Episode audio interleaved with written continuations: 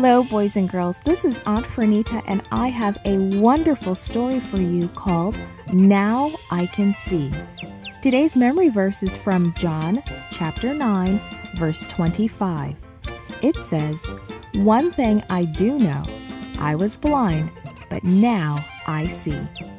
The message for today's story is we serve God when we tell others what He has done for us.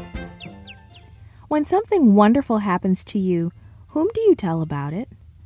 Well, a long time ago, something wonderful happened to a blind man. Whom do you think he told?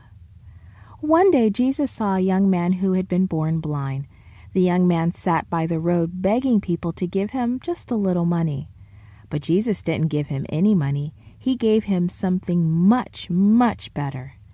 Jesus spit on the ground, made a little mud with the spit, and put the mud on the man's eyes. "Go wash in the pool of Siloam," Jesus told the man. So the blind man went to the pool and washed. And an amazing thing happened. As soon as the mud was rinsed from his eyes, he could see. Imagine how happy he was, and imagine how surprised his family was when he came home. He was like a different person. In fact, the neighbors weren't even sure it was the same man. "Isn't this the same man who used to sit and beg?" they asked. "Yes, that's him," some said. "No, no, he only looks like him," others said. This young man couldn't wait to tell them what Jesus had done for him. "Yes, I was blind," he said.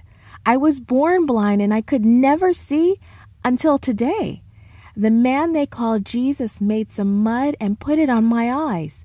He told me to go to Siloam and wash. So I went to the pool and washed the mud off, and then I could see." Some neighbors took the man who had been born blind to the Jewish rulers, but the Jewish rulers didn't want to believe that Jesus had made him see, and they didn't want anyone else saying that Jesus had made him see either. So they sent for his parents. "Is this your son?" they asked. "Is this the one you say was born blind? How is it that now he can see?"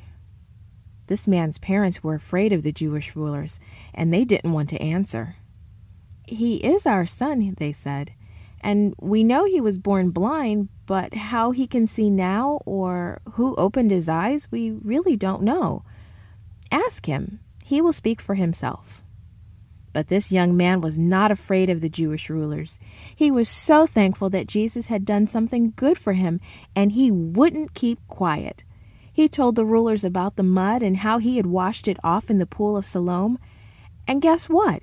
They chased him out of the synagogue. When Jesus heard about that, he went to find the man. For the first time, the man saw the one who had healed him.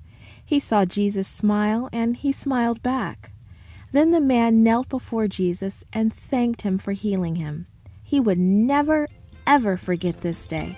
And he would never stop telling people about the wonderful thing Jesus had done for him.